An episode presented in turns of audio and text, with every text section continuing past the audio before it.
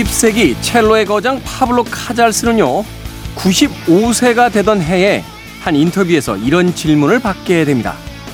선생님께서는 역사상 가장 위대한 첼리스트로 손꼽히는데요. 하루 6시간씩 힘든 연습을 하는 이유가 무엇입니까? 그는 연주하던 화를 내려놓으며 이렇게 대답하죠. 왜냐하면 지금도 나는 매일 조금씩 실력이 좋아지고 있다고 생각하기 때문입니다. 내가 원하는 만큼은 아니더라도 매일 조금씩 나아진다는 믿음, 그 믿음이야말로 바로 꾸준함의 비결이지 않을까요? 김태훈의 시대음감 시작합니다.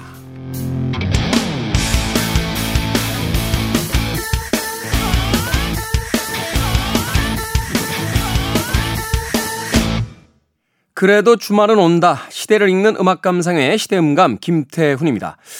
파블로 카잘스 클래식 음악을 좋아하시는 분들은 이름을 한 번쯤은 반드시 들어봤을 연주자입니다.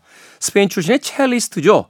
현대 첼로 연주법을 완성시켰다 하는 극찬을 받는 아, 연주자이자 지휘자 또 작곡가이기도 한데요. 그는 말년까지 꾸준한 연습으로 많은 이슈를 모으기도 했습니다.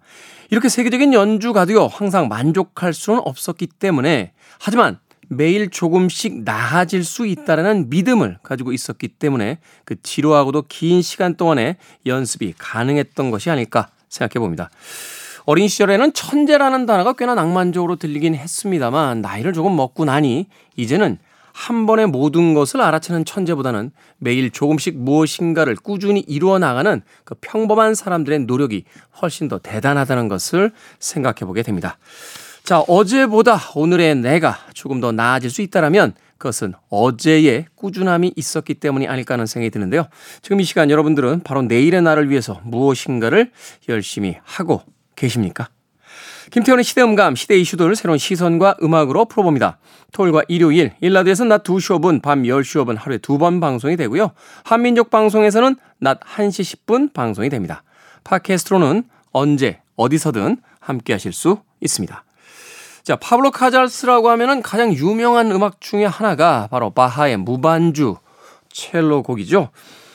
오늘은 이 바하의 음악을 샘플링한 팝 음악을 하나 골라봤습니다. Sweetbox, Everything's Gonna Be Alright.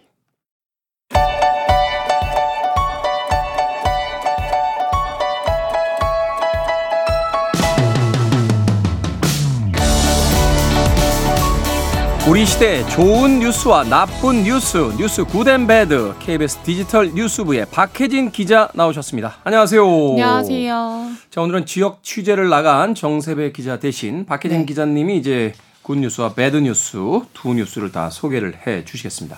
네. 자, 어떤 뉴스부터 만나볼까요? 어, 거의 한 주 동안 이거 관련한 기사가 정말 정말 많이 나왔어요. 이 아파트 관련 기사. LH, LH 아파트. 네. 네. 그러니까 저희 지난 4월에 그 지하 주차장이 무너진 적이 있었잖아요. 인천 검단 아파트에. 네. 그때 이제 철근이 좀 대거 누락이 됐다. 이런 걸 저희 KBS에서 또 취재해서 보도한 적도 있었는데 그렇죠.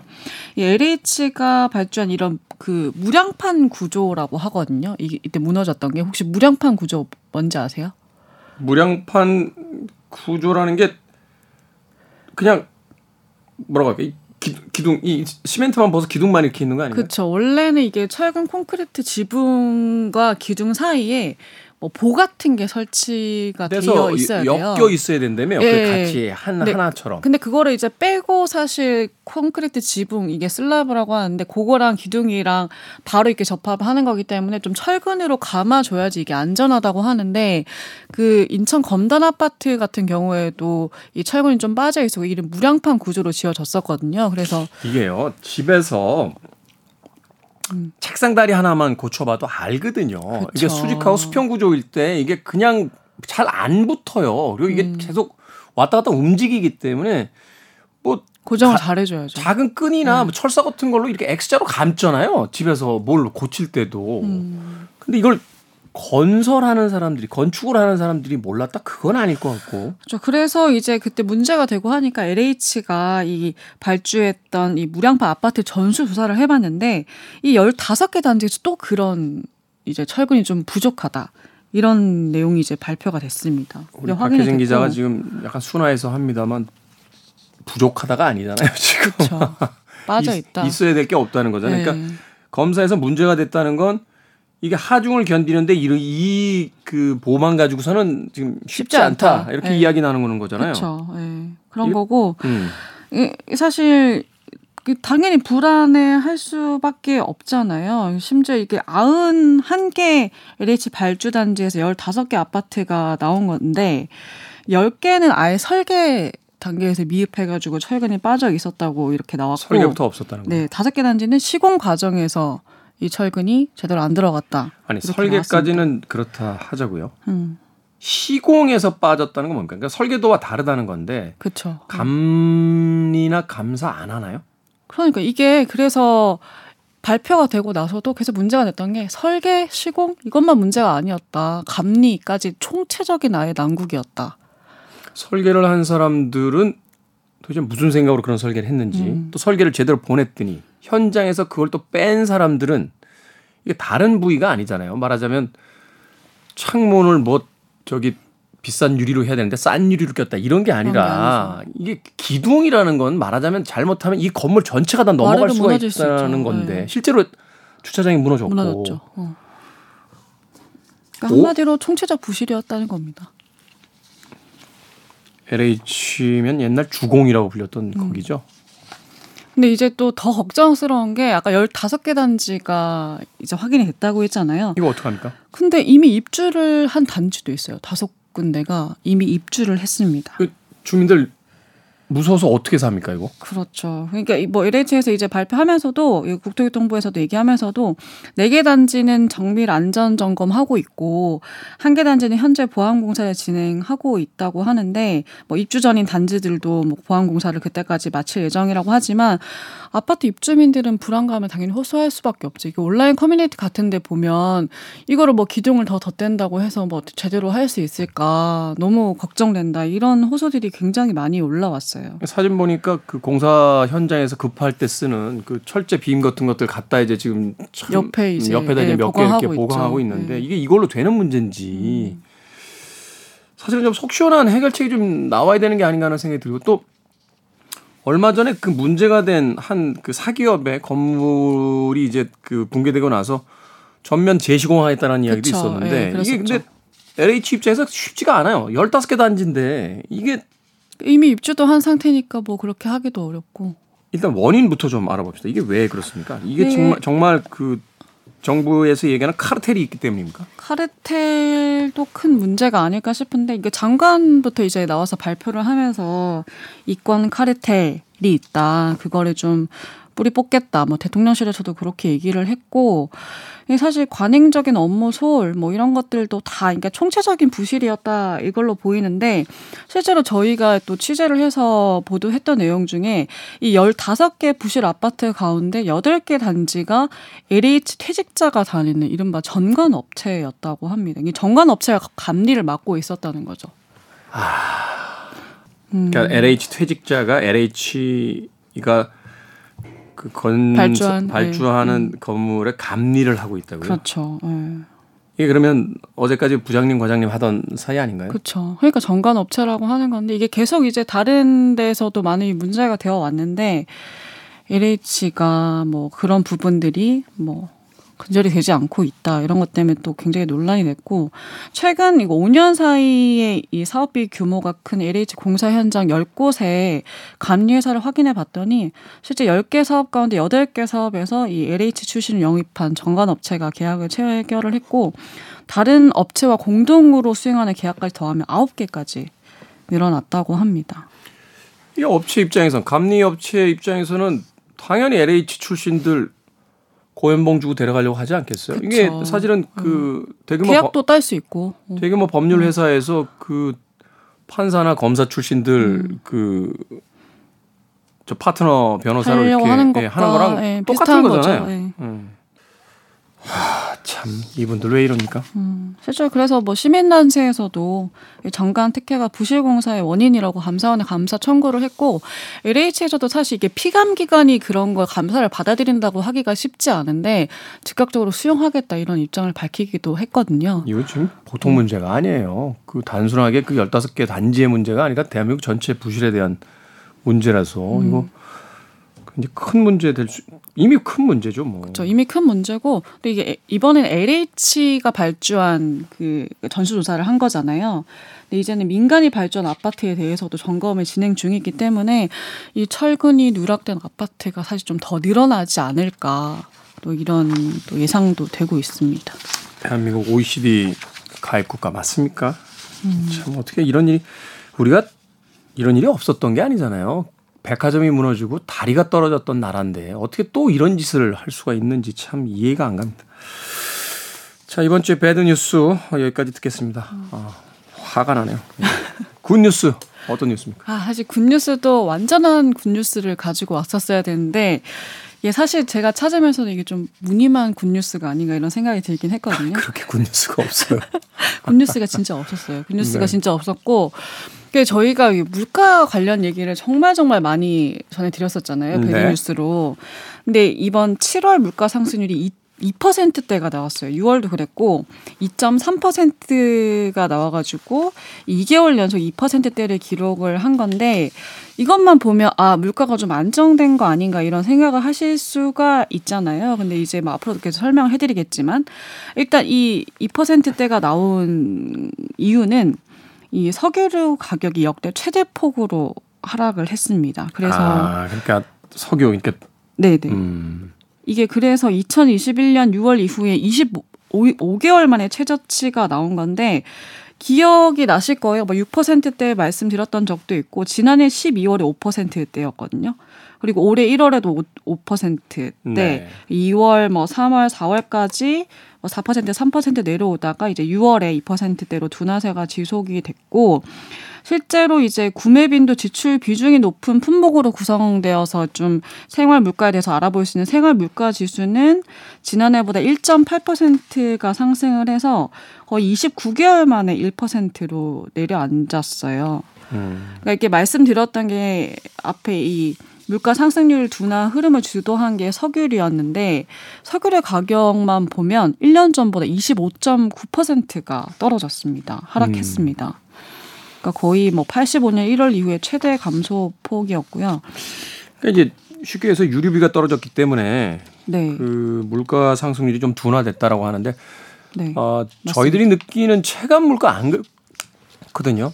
그 체감 물가 안 그렇죠. 삼겹살 집에서 다시 상추 안 주기 시작했어요. 이 삼겹살 요즘 이렇게 얘기 많이 하시는데 네. 상추 얘기 많이 하시는데 요즘은 상추를 상추에 고기를 싸 먹는 게 아니라 고기에 상추를 싸 먹는다. 뭐 이런 얘기도 하시더라고요. 아니 그람당 단가를 보니까 삼겹살 평균 가격하고 상추 평균 했을 때 100원인가밖에 차이가 안 나요. 네, 실제로 상추가 더 비싼 곳도 있다고 하거든요. 그러니까요. 그리고 뭐 장바구니 물가 다들 이야기하십니다만 마트에 가서 저 물건 들어보면 알죠.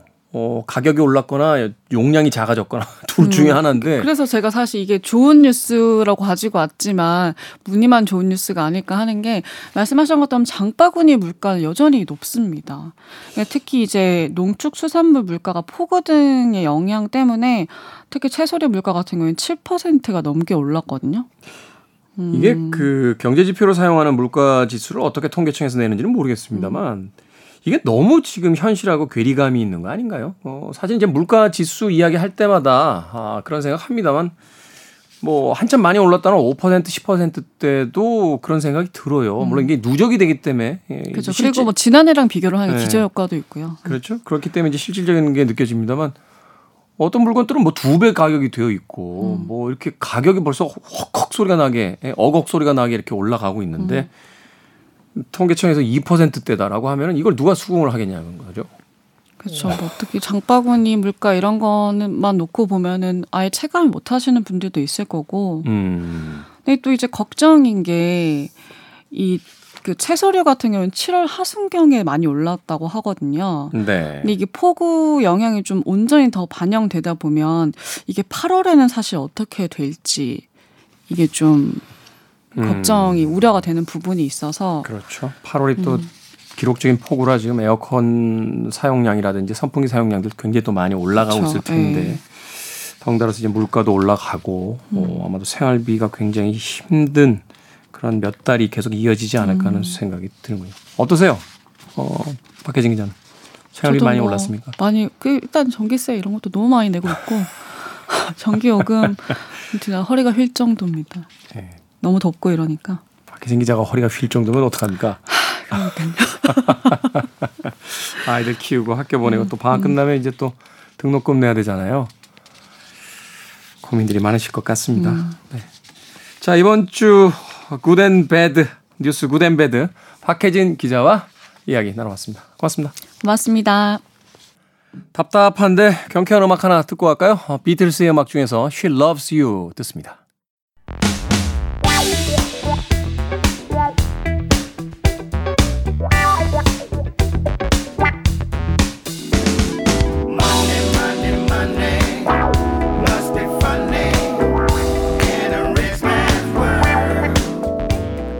세계 경제 불확실성이 극대화되면서 역대급 롤러코스터 증시가 펼쳐지고 있는 요즘 올라타신 분들 안전반은 제대로 확인하셨습니까? 혹은 줄 끝에 서서 탈까 말까 고민 중이십니까? 그것도 아니면 멀찌감치 떨어져서 대체 저런 무서운 걸 왜 타지? 라고 고개를 절레절레 흔들고 계십니까?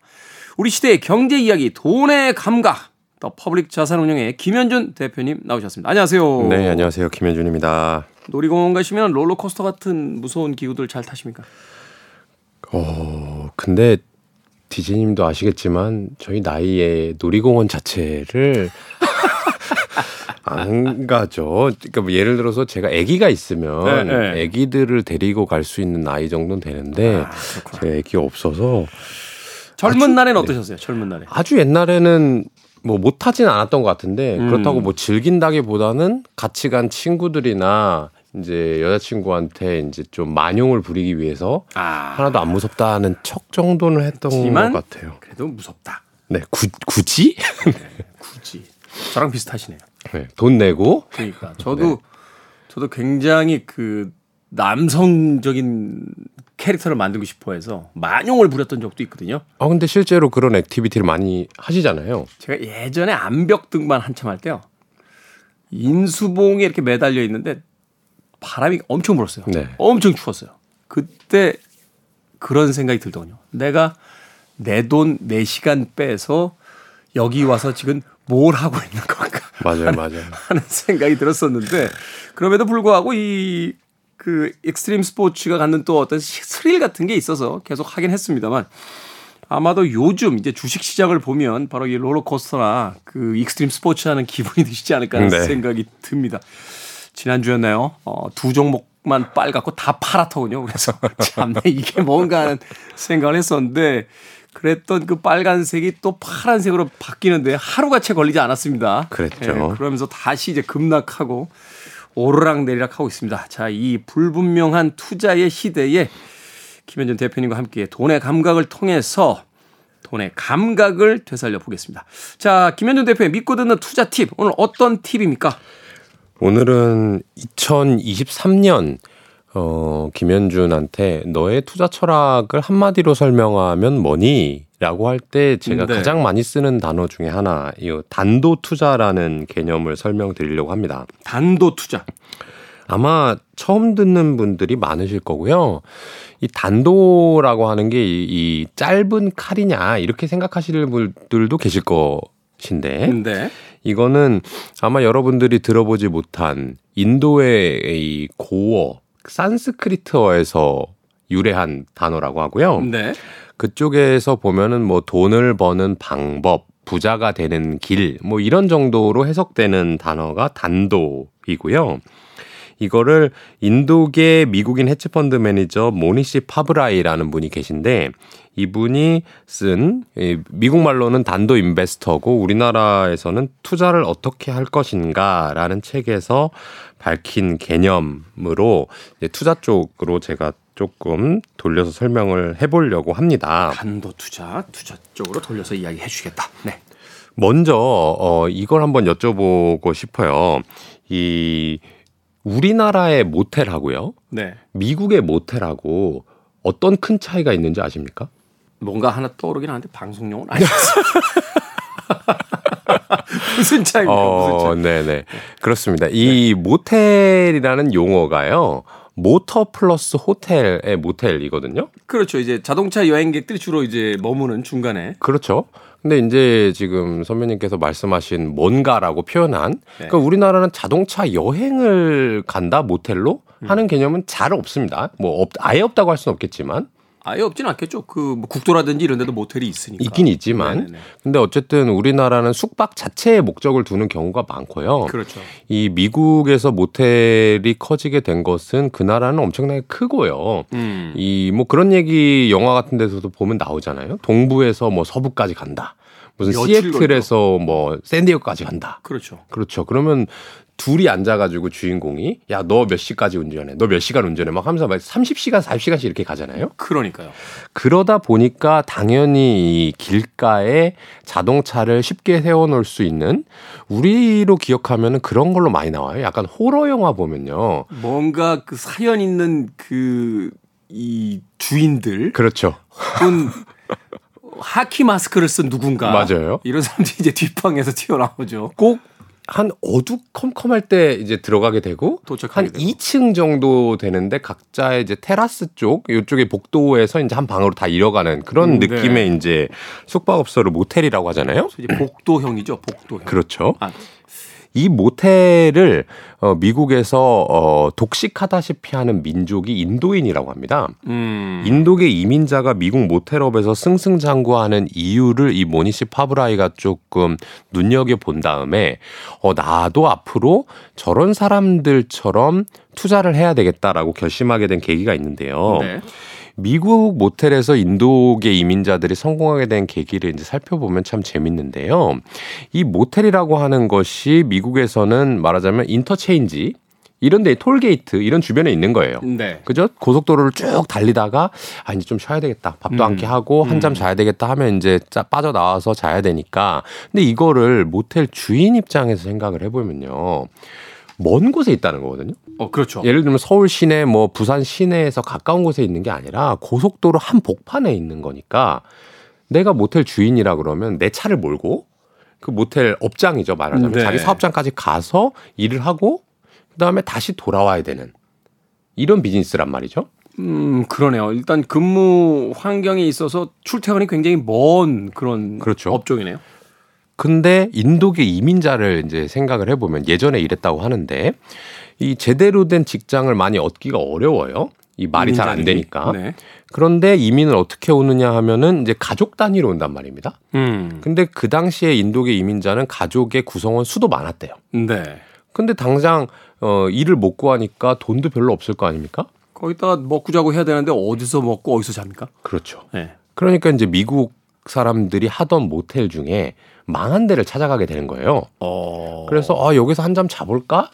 나는 여기서 그냥 숙식이나 해야 되겠다. 근데 이미 망한 모텔이기 때문에 출퇴근하기 음. 힘들어서 미국 사람들이 내놓은 모텔이기 때문에 아주 싼 가격에 인수를 한다는 거죠. 그럼 이 사람들은 아... 거주가 거기서 그냥 해결이 돼요. 모텔이니까 방 몇 개 있으면 자기 가족들은 거기서 다 잘 수 있잖아요. 빈 방에서 꽉 꽉 차 있는 건 아니잖아요. 항상 그러니까. 호텔이라고 하는 게. 아니, 내가 사장인데 한 두 방 비울 수 있죠. 뭐. 그렇죠. 어, 어. 그리고 이 사람들은 그러다 보니까 본 집이 시내에 있을 이유도 없고 거기가 집이다 보니까 그러네요. 자가용도 없어도 되죠. 차도 필요 없죠. 거기가 자기 집인데. 그렇죠. 거기 살면서 일도 하면서. 근데 이제 식솔이 많다고 그랬잖아요. 근데 그 식솔들이 대단한 일을 하는 게 아니라 사실 영어를 잘 못해도 또는 대단히 이 고도화된 기술을 알지 못해도 야 너 누구야? 어 태훈아 너 저기 작은 방 청소하고 와. 어 현준아 너는 저 계란 후라이 해가지고 아침이나 한번 만들어 와. 이렇게 하다 보면. 아... 모든 가족이 숙식이 해결되면서 취직까지 하게 되는. 그러네요. 이게 말하자면 이제 교통비 안 들죠, 숙식 비용 안 들죠, 그 다음에 인건비 안 들어가는 비즈니스를 하게 되는 거잖아요. 그렇죠. 그러다 보니까 아... 하나가 잘 되면 주변에 또 다른 본토 백인들이, 백인들이 하다가 포기한 데 가면 또 하나 인수하고, 인수하고. 하면서 기가 막히네. 인도계 이민자들이 여기서 성공을 했다는 거고 모니시 파브라이는 이렇게 생각을 했대요. 아, 이 사람들한테 미국의 모텔업이라고 하는 거는 사업할 때 별다른 투자가 필요하지 않은 거기 때문에 네. 실패를 하더라도 그냥 어 먹고 살고 하는 거랑 같은 개념이고 음. 만약에 성공을 하면은 승승장구 할 수 있는 거니까 이 말하자면 하방 이 실패할 수 있는 가능성이나 실패했을 때 내가 얻을 손실이 작다.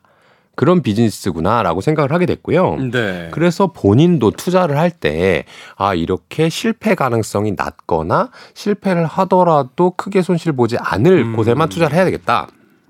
이렇게 하면서 단도 투자라는 개념을 이 정립하게 되고요. 네. 요거를 하나의 사례로 또 말씀을 드려보면 우리가 동전 던지기 게임이라는 게 있잖아요. 앞면이 나오면 100만 원을 받고 네. 100만 어, 뒷면이 나오면 100만 원을 돌려줘야 되는 게임이라고 해 보죠. 홀짝 게임이죠. 이제 50%씩 확률이 있는. 그렇죠.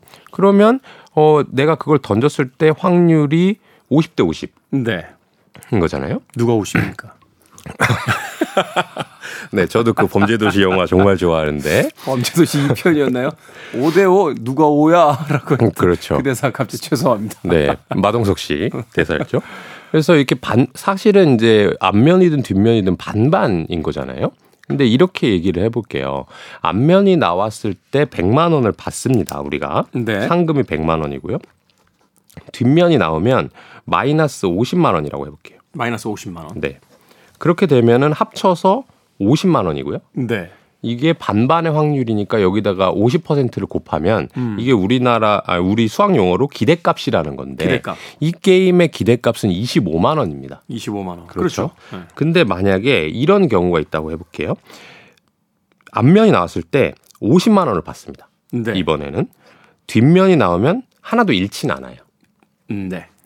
그러면 이것도 두 개를 합치면 50만 원이고 확률이 50대 50이니까 똑같이 기대값은 25만 원. 그렇죠. 같죠. 네. 수학적으로는 같지만 어 당신 A 게임 해볼래, B 게임 해볼래라고 한다면 B 게임, B 게임을 해야 됩니다. 그렇죠. 왜 그러냐 하면은 이 A 게임을 했을 때 내가 무제한으로 베팅할 수 있는 돈과 시간이 있다면 사실 상관없어요. 똑같을 겁니다. 결국 이제 확률적으로 딸수 있을 테니까. 그렇죠. 근데 만약에 내가 운 나쁘게 뒷면이 연속 몇 번 나온 거예요. 음. 그러면 50만 원씩 몇 번 잃어버려요. 음. 근데 내가 가진 돈이 예를 들면 한 200만 원밖에 없었다고 쳐볼게요. 네. 그럼 더 이상 베팅을 할 수 있는 기회를 날려버리면서 없죠. 그냥 없죠. 파산해 버리는 거죠. 그렇죠. 그러니까 기대값이 같다 하더라도 벌 때 조금 버는 거를 감소하고 실패했을 때 덜 잃을 수 있는 투자를 우리는 해야 되는데 네. 그걸 이제 모니시파브라이가 단도 투자라고 얘기를 한 거고 아. 과연 여러분들이 하는 투자가 기대값을 계산했느냐 안 했느냐까지 가면은 제가 여러분들을 너무 무시하는 거니까 그냥 음. 했다고 가정하더라도 네. 여러분들이 투자하는 게 어 이거 뭔가 승인 나면 어 이번에 개발 성공하면 요새 뭐 초전도체 얘기 많이 나오잖아요. 갑자기 또 그쪽으로 다 몰려갔습니다. 그렇죠. 네. 그래서 요게 특허가 나오면 이런 식으로 사람들이 생각을 많이 하시는데 제가 말씀드리고 싶은 건 나오면 되면이 아니라 안 나오면 음. 안 되면 음. 그래도 괜찮아? 그래도 괜찮다면 예를 들어서 어? 어? 돼, 되면 대박? 안 돼도 괜찮아? 할 수 있는 투자에 하는 것과 무조건 우리는 야, 될 건데? 되면 대박인데? 음. 라고 투자하는 분들이 많거든요. 그게 오늘 생각해 봐야 할 주제로 말씀드리고 싶었습니다. 그렇죠. 투자라는 게 가장 중요한 것은 잃지 않는 것. 잃지 않아야 음. 그 다음 기회가 있는 거고요. 앞서 이제 홀짝 게임에 대한 예도 들어주셨습니다만 그 카지노에서 근무하시는 분에게 좀 물어봤어요. 어, 결국은 5대5인데 누왜 카지노에 가면 돈을 다 잃어? 라고 했더니 5대5의 게임에서 가장 유리한 건 돈이 많은 사람이래요. 그렇죠. 계속 베팅할 수 있는 사람. 카지노보다 돈이 많은 개인은 그렇게 많지 않기 때문에 예, 결국은 돈을 네. 잃게 된다. 그리고 또 확률적으로도 보면 5대 5가 아니잖아요. 그 55대 40 이렇게 묘하게 그쵸, 그쵸. 카지노 쪽의 승률을 조금 더 올려서 어, 이 시간이 길어지면 길어질수록 자기들이 더 딸 확률도 이제 만들어 놓는 거니까. 그렇죠. 사실은 이제 그런 것들을 생각해 본다라면 어, 잃지 않는 잃어도 조금 잃고 벌 때는 뭐 좀 벌 수 있는. 네. 그런 게 어디 있습니까? 라고 질문하시겠습니다만 아마도 분명히 있을 겁니다. 그런데 우리들의 욕심이 그런 종목들을 잘 보지 못하게 하는 게 아닐까 네. 하는 생각이 듭니다. 자, 퍼블릭 자산운용 김현준 대표와 함께하는 돈의 감각. 그럼 이번 주에 경제 이슈 만나 보겠습니다. 어떤 이슈입니까? 어, 영화 얘기를 해보려고 합니다. 네. 아, 요새 우리나라 영화가 상당히 힘들어요.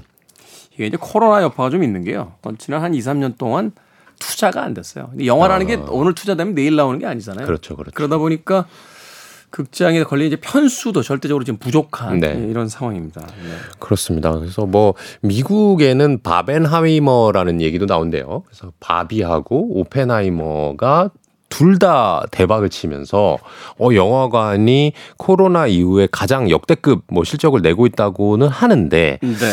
우리나라는 아직까지 그런 모습을 보이지 못하고 있고 지금 박스 오피스로만 치면은 이제 밀수 정도가 네. 어, 굉장히 관객 동원을 많이 하는 것 같고 그다음에 그 이후에 이제 또 다른 작품들은 기대 이하로 지금 사실은 네. 평점하고 네. 이제 흥행 성적이 나오고 있어요. 그렇죠. 그래서 제가 조금 알아보니까 우리나라 이제 대형 영화관 중에 가장 큰 게 CGV인데 CGV. CGV 기준으로 어 우리나라의 관객 수는요. 코로나 대비 아직 80%밖에 회복을 못 했고요. 다른 나라들은 그래도 뭐 90% 이상씩 회복한 나라들이 있는데 아직 우리나라가 어 조금 더딘 상황이긴 해요. 이게 참 동전의 양면 같은 게요. 코로나 기간 동안 우리 이제 발달된 인터넷망을 가지고 있잖아요. 네. 그죠 OTT가 굉장히 활성화됐어요. 그렇습니다. 그러다 보니까 집에서 편하게 OTT 혹은 휴대폰으로 쉽게 영화를 보는 습관이 들어버리니까 극장에 잘 안 온대요. 맞아요. 젊은 세대들이. 그러니까 꼭 이런 얘기 하는 거예요. 내가 이 영화를 꼭 극장에서 봐야 할 이유. 뭐 정말 음. 대작이라든지 아니면 어 내가 이거에 대해서 정말 관심을 많이 갖고 있어서 어 흔한 말로 스포일러 당하기 전에 네. 빨리 내가 개봉 며칠 내에 봐야 되겠다 이런 분들이 아니면 어 내가 보고 있는 것도 많은데 뭐하러 극장을 가 이런 이제 수요가 많아졌는데 그래도 이 동전의 양면이 있듯이 음. 제가 이 영화관 쪽에서 조금 밝은 면을 보려고 하는데요.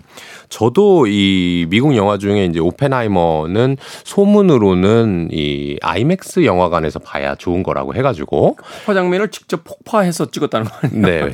네. CG 없이 네. 원자 폭탄 씬을 만들겠다라고 어. 해가지고 뭐 상당히 이제 기대감을 불러일으키고 있는데 그거를 이제 우리나라에서 가장 큰 곳이 이제 용산에 있거든요. 네. 그 용산을 예 매하려고 보니까 개봉 후에 한 일주일 치는 그 아이맥스관이 거의 매진이에요. 전석 매진. 전석 매진이요? 네. 앞에 한두 줄 하고 새벽 6시 시작하는 거. 그다음에 밤 12시 시작해서 새벽 3시 정도 끝나는 걸 제외하면은 다 매진이라 저는 아, 2주 후 걸 예매했거든요. 2주 후에 거. 여기서 이제 여러분들이 보셔야 될 게 뭐냐면 어, 이렇게 아이맥스라는 상영관 형태로 하니까 사람들이 보러 가려고 하는구나. 아, 그러네요. 어. 그러면 이 아이맥스는 이제 미국과 홍콩에 상장돼 있는 기업입니다. 네. 영화의 포맷을 조금 더 실감나게 바꿔주는 대신에 이 좀 더 비싼 영화관에서 어 보게 하고 그 차액을 어, 가져가는 비즈니스 모델의 형태인데요. 네. 사실 IMAX보다 전 세계적으로 더 핫한 이 특별관 형태가 우리나라의 이 CJ 그룹에서 만들어내고 있는 형태입니다. 음. 이 스크린 X랑 4DX라는 포맷인데요. 저도 봤던 기억이 있어요. 그렇죠. 네. 아마 이 이름이 생소하신 분들도 제가 설명을 드리면 보신 적이 있을 수 있습니다. 스크린 X 같은 경우는 가운데 화면을 이제 좌우까지 늘려가지고 보여주는 음, 음. 화면이고요. 그다음에 4DX 같은 경우는 의자가 움직이거나 뭐 물이 떨어지거나 바람이 나오거나 하는 이 공간각 특정 형태를 어, 제공함으로 해서 뭐 두 포맷 다 일반 2D로 보는 영화보다는 좀 더 실감나게 해준다라고 하는 형태이고요. 네. 요거를 이제 CJ 그룹에서 만들어서 이 말하자면 CJ CGV에서 영화를 볼 때 일반 영화가 2만 원이라고 한다면 음. 특별관에서 보게 되면 뭐 2만 2천 원, 2만 4천 원, 3만 원 이런 식으로 과금을 해서 네. 조금 더 많은 돈을 어, 벌게 하는 구조인데요. 이게 어 앞으로 영화를 영화관 시장을 조금 붐업시킬 수 있는 가능성을 저는 여기서 엿보고 있습니다. 아, 그러니까 이제 그 결국은 이제 내용적인 측면보다 이제 형식적인 측면에서 꼭 극장에 가야 될 이야기를 이제 만들어 줘야지만 한다. 그렇죠. 그것이 결국 이제 사이즈의 문제가 될 것이다. 그렇습니다. 음. 이 아이맥스 같은 경우는 그런 거 많이 보셨을 거예요. 영화 뭐 개봉할 때 예고편이라든지 네. 아니면 뭐 감독이나 이 배우들이 인터뷰할 때도 뭐 우리가 아이맥스 뭐 촬영 기법을 사용했다. 그 카메라를 써서 뭐 상당히 즐길 수 있다 이렇게 표현을 하고 있거든요. 네. 그러니까 어떻게 보면은 특별관 중에서 상당히 이 기준이 된 표준이 된 상황이고요. 4DX랑 스크린X는 현재 상당히 성장을 하고 있는 그런 분야인데 음. 이 4DX랑 스크린X가 왜 주목해야 될 포맷이냐고 하냐 한다면 이 예를 들어서 영화관 사업자라고 생각을 해보면 영화관 사업자들은 기존의 매출액을 더 늘리기 위해서는 큰 투자가 필요합니다. 아... 영화관을 지어야 돼요. 그렇죠? 어떤 이 목 좋은 곳에다가 큰 영화관 하나 지어 놔야 손님이 더 많이 들어오고 그래야 돈을 더 벌 수 있잖아요. 네. 그런데 이게 문제가 뭐냐면 목 좋은 걸 나만 하는 게 아닙니다. 예를 들어 해운대에 목이 좋다라고 하면 CGV만 들어가나요? 롯데시네마도 들어가고 메가 메가박스 들어오고 다 똑같이 들어온단 말이죠. 그렇겠죠. 그러니까 결과적으로는 돈을 엄청나게 썼는데 경쟁이 많이 되는 음. 그런 문제가 생기는 거죠. 근데 이 4DX 스크린 X라고 하는 건 뭐냐면 IMAX랑 비슷해서 영화 제작 단계 또는 후보정 단계에서 어, 우리한테 컨텐츠를 좀 줘봐. 그럼 우리가, 우리가 그렇게 변형을 좀 시켜보겠다. 그렇죠. 그러다 보니까 일종의 사람의 품을 들여서 하는 거라서 대규모의 설비 투자가 들어갈 필요가 없고요. 또 하나는 과거의 CGV 입장에서는 메가박스, 롯데시네마 또 외국으로 나가면 외국 영화관 사업자들이랑 경쟁을 했어야 되는데 네. 지금은 굳이 경쟁을 하지 않고 어 니네 이 영화 틀지 그럼 우리가 이 포맷 다 만들어 놨는데 이거 틀래라고 해서 말하자면 경쟁자와도 손을 잡고 잠재 시장을 키울 수 있는 모델이고요. 네. 그렇게 한번 만들어 놓으면 이게 틀어질 때마다 이게 썰차지라고 하는데 만 원짜리 영화를 특별관으로 해서 예를 들어 만 삼천 원이 됐으면 음. 그 차액인 삼천 원에 대해서 그냥 나눠 가지는 거니까 네. 영화가 흥행하면 할수록 나도 좋고 그 상대방인 영화관도 좋고 영화 음. 제작자도 좋을 수 있는 모델이라서 말하자면 이제 그 수익을 더 크게 창출할 수 있다라는 거잖아요. 그렇죠. 어. 그러니까 이게 어 CJ CGV 입장에서는 기존에 자신들이 가져가고 있던 그런 뭐랄까 좀 경직된 사업 모델을 바꿀 수 있는 그런 좋은 기회를 잡았다라고 볼 수 있고요. 네. 어느 정도 위상인지를 한마디 더 설명을 드려보면 이게 어쨌든 영화 개봉하기 전에 이쪽 회사들한테 컨텐츠를 줘야 되는 거잖아요. 변형을 하려면. 그렇죠. 원소스를 줘야지 이제 변형할 수 있으니까. 그렇습니다. 그러니까 아이맥스는 애초에 촬영할 때부터 어 아이맥스 당연한 거야라고 해서 줬었는데 옛날에는 4DX 스크린X에 영업하시는 분이 가서 어 오펜하이머 우리 4DX로 한번 만들려고 하는데 영화 필름 좀 주시오라고 하면 그 영화 제작자가 말도 안 되는 소리라고 했다는 거죠. 개봉 전이고 아직 필름 배포 전인데 뭘 어떻게 먼저 달라는 거야? 니네가 뭔데? 어, 근데 어. 지금은 이게 엄청나게 많이 파급이 돼가지고 보급이 돼가지고요. 네. 웬만한 영화 사업자들도 어 그래 니네 믿을 수 있는 거야. 너네 이거 보안도 잘 지켜줄 거고 여기서 틀면 어 우리도 티켓 단가가 올라가니까 돈을 같이 벌 수 있는 거야라고 이제 인정을 해주는 단계까지 음, 왔기 때문에. 음. 어, 지금 전반적으로 영화관 사업자들이 힘든 건 사실이지만 네. 그 물밑에서 여러 가지 작업들을 하고 있는 것은 칭찬해 줄 만 하지 않나라고 생각해 봅니다. 그렇군요. 말하자면 우리가 원 소스를 만들 수는 없습니다만 그것을 이제 2차 가공을 통해서 좀 더 확장된 형태의 또 아주 특별한 형태의 경험을 제공할 수 있는 것으로 만들게 되면 네. 거기에 대한 부가가치도 올라가게 되고 또 그 단순한 부가가치뿐만이 아니라 필름을 가져오는 데 있어서의 어떤 뭐 협상력 이런 것들도 그렇죠. 이제 올라갈 수가 있는 거잖아요. 그렇죠. 우리 쪽에 먼저 주고 어, 우리랑 우리가 더 많이 틀게. 또는 우리가 협상해서 요율을 우리 좀, 좀 유리하게 해주면 우리 4DX 만들자. 이런 식으로 할 수 있는 여러 가지 카드가 생길 수 있는 거죠. 음, 그렇군요. 저는 사실 4DX를 그렇게 좋아하진 않았어요. 어, 어릴 때면 모르겠는데. 예. 오롯이 약간 컨텐츠에만 집중하셔야 되는 건가요?